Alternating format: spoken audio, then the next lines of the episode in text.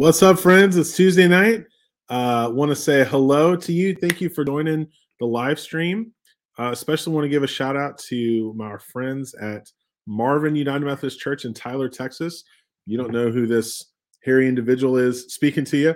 Uh, my name is Adam, and it's my joy to be the senior pastor at First United Methodist Church in Kearney, Missouri. We are about half an hour north of Kansas City. And my buddy John Wayne and I got connected at a pastor's cohort about three years ago now and have become great friends and are excited about this collaboration in ministry. So please drop us a line. Uh, all the buds watching on Facebook, if you are um, joining us via podcast or watching this at another time, we're so glad you are doing that as well. As we get rolling here, uh, I have an opening question for you. If you could wave a wand, what food would you cancel? What food would you cancel?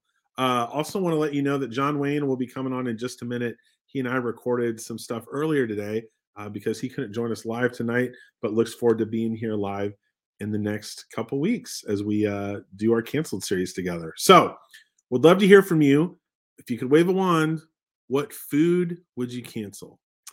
I would start. I have two or three candidates. I would start with pickles. I cannot stand pickles.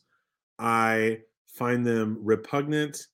Uh, I'm I'm like an eight-year-old to where, like, if I go to a restaurant and tell them no pickles, a lot of times they'll kind of come on the side, right? And, like, the juice will, like, permeate or contaminate the other items on my plate. So for me, it's pickles. Oh, we got some people chiming in, bailing me out. Shauna says black licorice. I absolutely agree. That's a great candidate.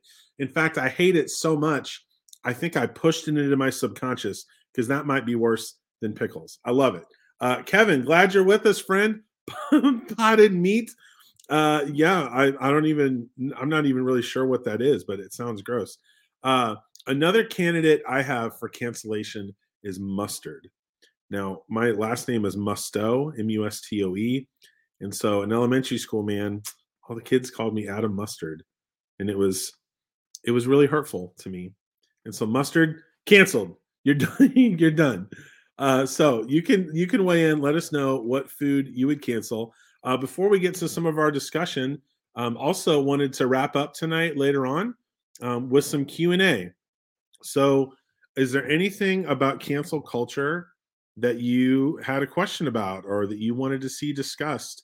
We could do that uh, as a part of our last discussion tonight, or that'll give us some good information moving forward for the next couple weeks in terms of our sermons and things like that.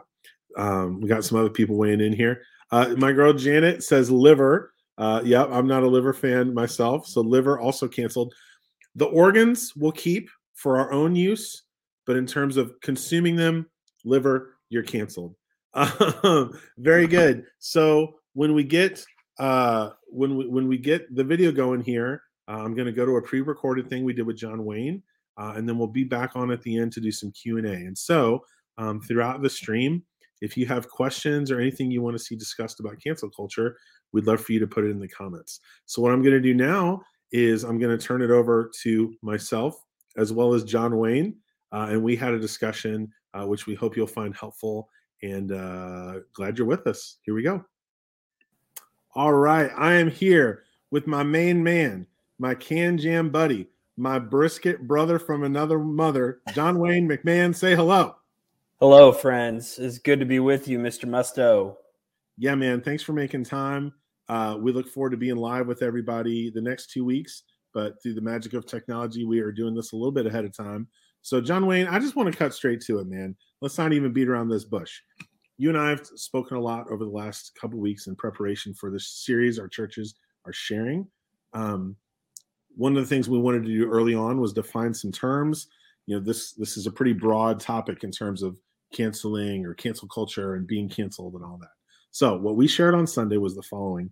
Cancel culture is when an individual or an entity or a brand violates a social boundary and is decredited and removed from public legitimacy and participation.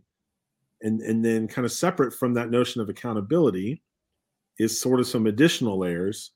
And, and where cancel culture is differentiated from strictly consequences is, is in two ways.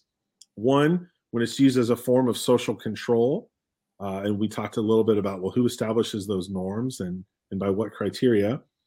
And especially, and this is where we really landed on Sunday, when accompanied by a sense of glee or entertainment.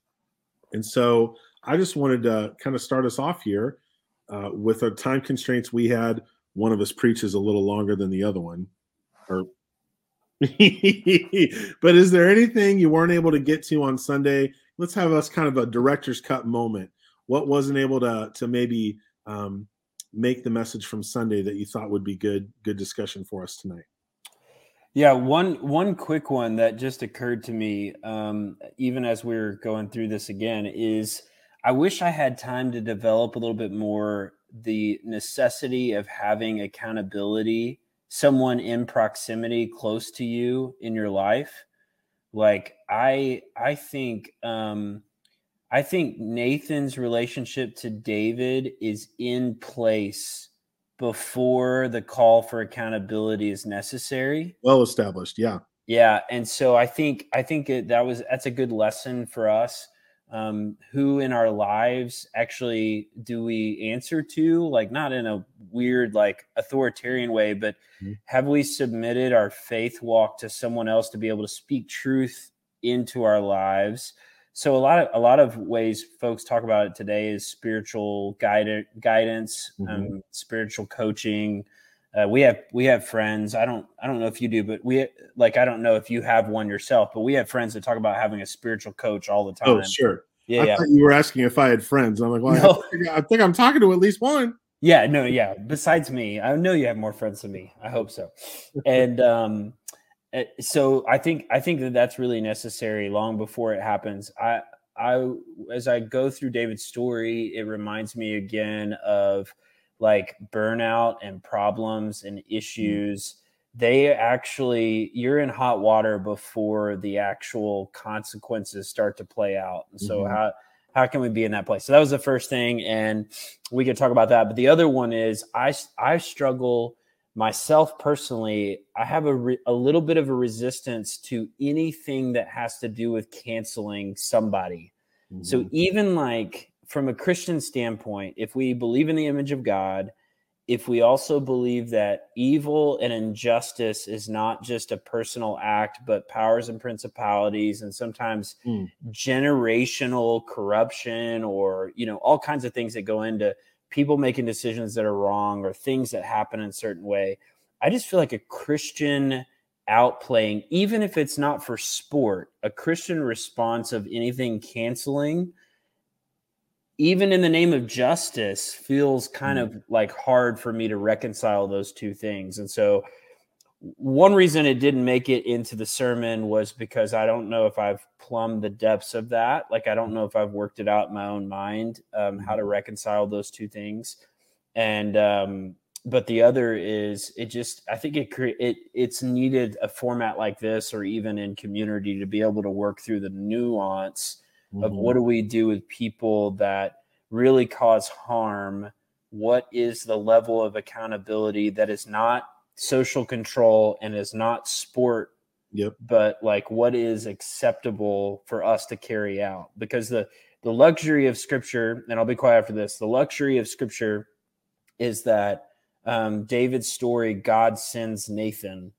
But a lot of times it's not as clear to those that are called to provide accountability to others that God is initiating this whole thing. And so how do we know our role in accountability and how far to carry that out when God's mm. not telling us these are the consequences that are going to be for David? You know what I mean? So like, how does it play out in the real world? That's a hard one for me. Yeah, I, li- I think that's a, a good question to tee up. There's a lot to think through there. As you were talking there at the end, two things, and I think it's good to acknowledge, man, it'd be nice if we could get a little bit of that Nathan hotline action, right? So I would know just what to do or say. But the other piece is David, as you said earlier, had this relationship with Nathan. What do we do when maybe some accountability we want to offer is not being solicited? Right. Uh, and, and how does...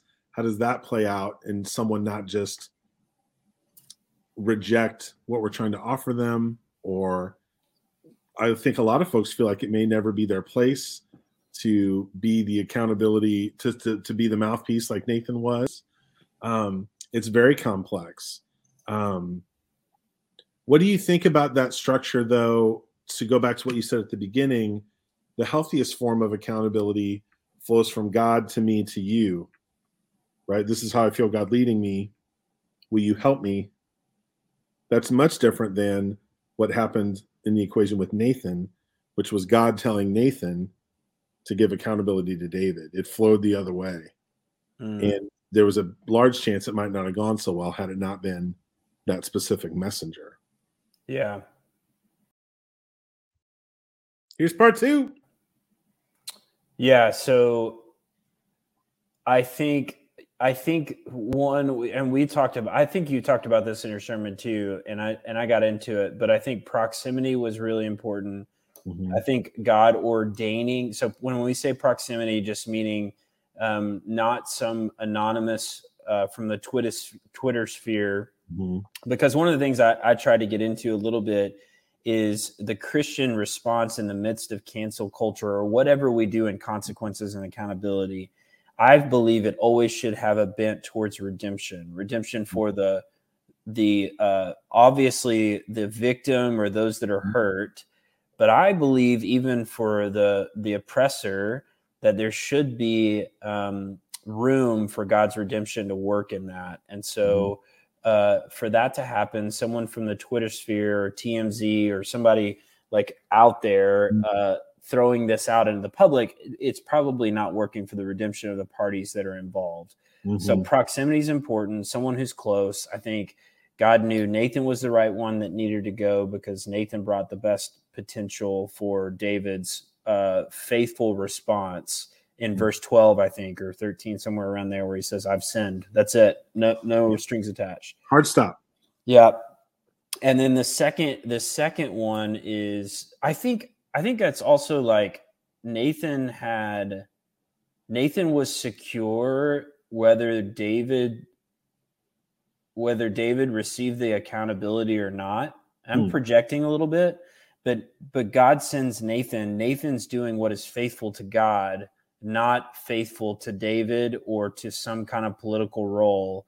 He's doing what God told him to do. So if David receives it or not, Nathan's Um, authority or identity or personhood is not changed or affected. That's a freeing place hmm. to to not have to, like if I went to my boss and I held him accountable to something, I also have to worry about my livelihood. So there was a luxury that Nathan had, this kind of place of being able, like the, I'm I'm just doing what God is telling me to do. So anyways, those are random ram, rambling thoughts. That's the director's cut, baby. Yeah. Well, into your to kind of link to that, we've talked about how proximity is important in in the redemptive process and then the accountability process. One question you and I have have talked about but wasn't able to get into was, what about when there isn't the pro- possibility for proximity, like with leaders in public places? Um, what do we do when there isn't a Nathan? Right, and when, when that's not really possible for us to play uh, th- that role, what does accountability look like sort of on a larger level when there's really not that personal one-to-one relationship, kind of like we were describing a little bit on Sunday? Yeah. Well, I think your best shot, even if there's not like a distinct Nathan, is to find somebody in proximity to that person, hmm. right? That's like, I think that's your your best shot, like in an organization, hey, will you at least go with me to confront this person? And and some of the scripture I couldn't get to as well is Matthew eighteen. Jesus mm-hmm. sins, if if a brother sins, which I think is interesting, the familial, the the family uh, idea of brother. So there's community or proximity. If a brother sins, you confront them, take someone with you. If they, you know, if they won't receive it, go back again with someone else. This kind of like, um, this this uh, confrontation instead of cancellation, this uh, take a witness with you and go and do that. And then I think Jesus is pretty hardcore about like, wipe the dust off your feet if they yeah. won't receive something. And so I think that's where I come around to where we began this conversation about uh, Christian ethics and cancellation. There, there probably has to be a removal of person if they won't respond like David did. Treat them as you would a tax collector or a sinner. Yeah. So there now, has to be, at some point, they have to be removed from the place of continued injustice and oppression or whatever it is, if they're harming other people. And how you do that in, you know, it depends on the scenario. I don't know. Well, but to your Respond point earlier, well, in the case of Jesus and what he says in Matthew eighteen, then at that point, I think it's important to look at how Jesus treated tax collectors and sinners. Yeah. I think expectations decreased and grace increased. That's something we talked about a few months ago in our church. Um, I love when we uh, when we quote uh, sections of scripture I've preached on because I can read, I can reach back. Right. Uh, I can't do that with all of them, obviously, but yeah, I mean, I I think you said at some point the person doing harm does have to be removed, or there needs to be a change in the status of of relationships. And and I think for some folks that doesn't feel like a Christian concept, and yet it comes comes out of Jesus' mouth. Well, and I think I think here's the here's the point. And Paul does it. I wish I was a better pastor and could tell you where this is in the Bible, but Paul does it with people um, that are causing harm in the church. There are some places where they begin to believe or teach something that's that's outside of the gospel, that's outside of like mm-hmm. the, the Christian message. And he's really harsh with them, but there are people in the church that do harm, and he tells them to, to, to love them and treat them and confront them with it, but to keep, don't treat them like they're not part of your family. And so I would say in this example, it's not a removal from the body of Christ for a moral failure. It's not a cancellation of the image of God or our view of the image of God on them. But if someone is in a place of power or authority and there is not a confession or profession that what, what has been happening is causing harm and, a, and an aim to repent it, to repent from it, then there has to be some act of the community, I would think. I don't know. I just think you have to you have to do that at some point. Yeah, something's got to change. Well, it'll be good to um, have – we've got two more weeks of sermons after this. We've got two more live streams. So we've got a lot of avenues to be able to kind of get into the deeper waters with these things. Um, I know that um, you'll look forward to being live with everybody. Let me let me ask you a specific question before you wrap this up. Wrap this up. Okay. Yeah, you can see I was. Uh... We have we have a, we both share a hero, and we don't have to get into who it is, that had serious moral failure. Yeah, and we are very far removed from them. I mean, we're and- not. We're and they're not, dead. Yes, and they're dead. But we're, but we're not Nathan, right? Like we are not Nathan, even if they were alive. Mm-hmm. So what is our role in that? Like what is the person who is distant, but it's someone who's public and has had public influence? Mm-hmm. What is our role in a culture that would say, get rid of all of their ideas? Like we're none of it's helpful anymore. Um, because of this one thing, the the thing that I'm pondering is what's the Christian ethic response in the midst of that. Mm-hmm. And and I think, you know, I saw I shared with you a conversation that I saw on Twitter. I think I think it falls in line in acknowledging that God works in and through and in spite of people to bring great value into the world. Mm-hmm. With at the same time, we have to acknowledge that sin Um, affects even the mind of great thinkers and leaders. And there is, at some point, there's a discount that has to happen or a place where we have to say, I don't know if I can put all of my eggs in this basket with this leader because I don't know where their life is and how they're following mm-hmm. after Jesus. That's the tension I'm feeling. Yeah. And that feels murky even as I say it. Kind of consider the source sort of deal.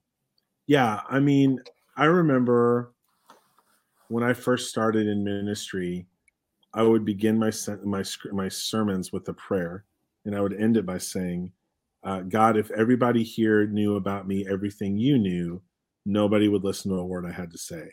And I thought that sounded like super contrite, but people would be like, uh, we're not sure what you're referring to, so yeah. you may What'd not. What'd you do last night, Pastor?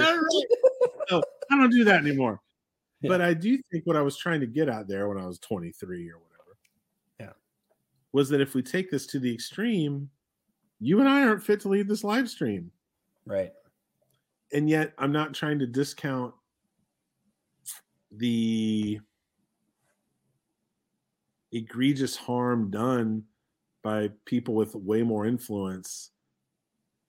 I, I don't just want to sweep it under the rug either.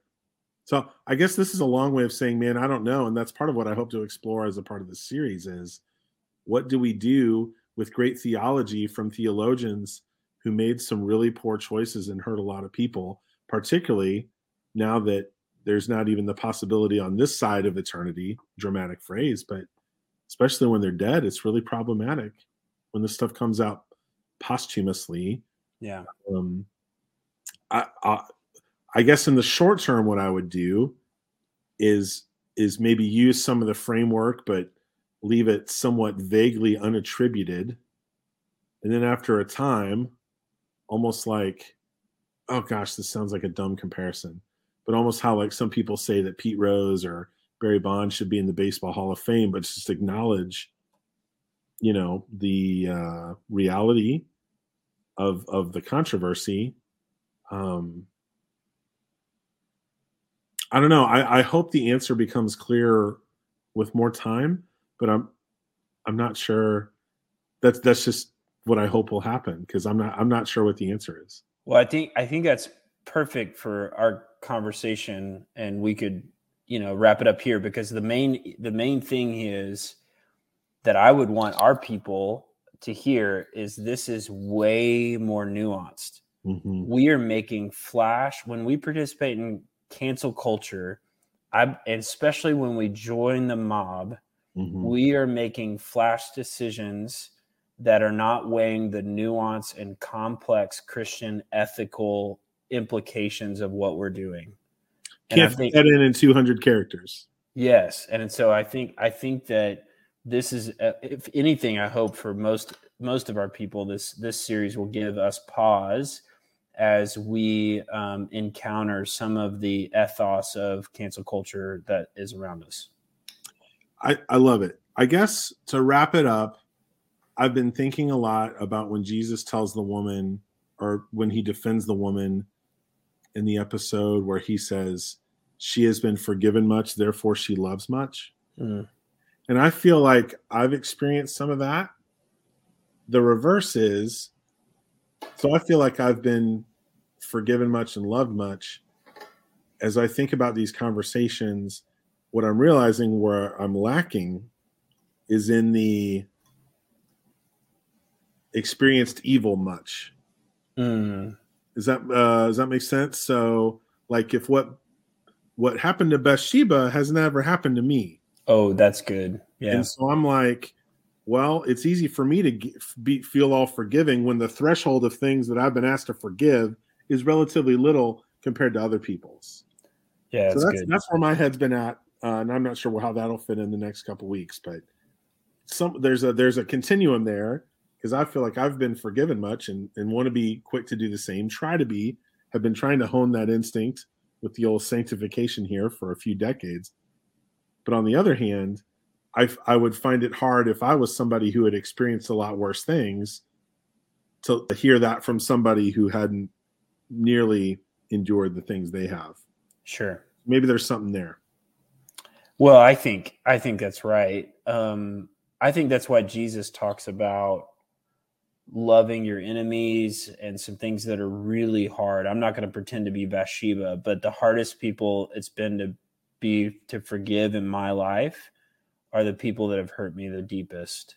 Right. And so that's a pretty hard journey. So now everything that I've just said about everything tonight, when I weigh it against those relationships and not wanting to cancel someone. uh, well, that's back to proximity then. Now it's harder. Now it's harder to do that. Um, and so, yeah, it's tough. Again, nuanced, layered, difficult. Maybe that if we do a podcast full time, that could be it. Nuanced, layered, difficult, which I'm yeah, at. That's right. Well, and hey, me, man, and thank me. you for making me and barbecue. Uh, thanks for making time, buddy. Uh, appreciate you got so much going on and look forward to uh, keep, keeping to collaborate these next couple weeks. Yeah, absolutely. Love you, brother. Love you too. Talk to you soon. All right. So that was uh, Pastor John Wayne and I's uh, earlier discussion. We had some people weigh in, which was great. Uh, Jessica, I'm so glad you are with us. Gail, thank you for joining us. Uh, Trisha, good to see you. We have the mayor of Kearney, Randy Pogue, uh, is jumping on the stream with us. And Shauna, I loved your comment too. So I wanted to, to circle back to some things people said. Um, Gail asked, could Nathan have helped prevent or foreseen the danger David was putting himself in? I think that's an excellent question. Um, a lot of times we think about prophecy as future-oriented, right? But a lot of times in the Old Testament, it's the prophets are really making sense of reality. And so to what degree Nathan could have been instructed, I think that's a that's an excellent thought. I don't know.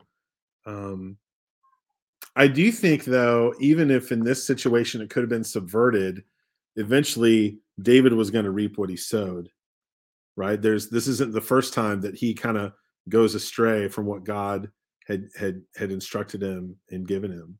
Uh, I thought that was an excellent observation. So, uh, yeah, to what degree could Nathan have prevented that?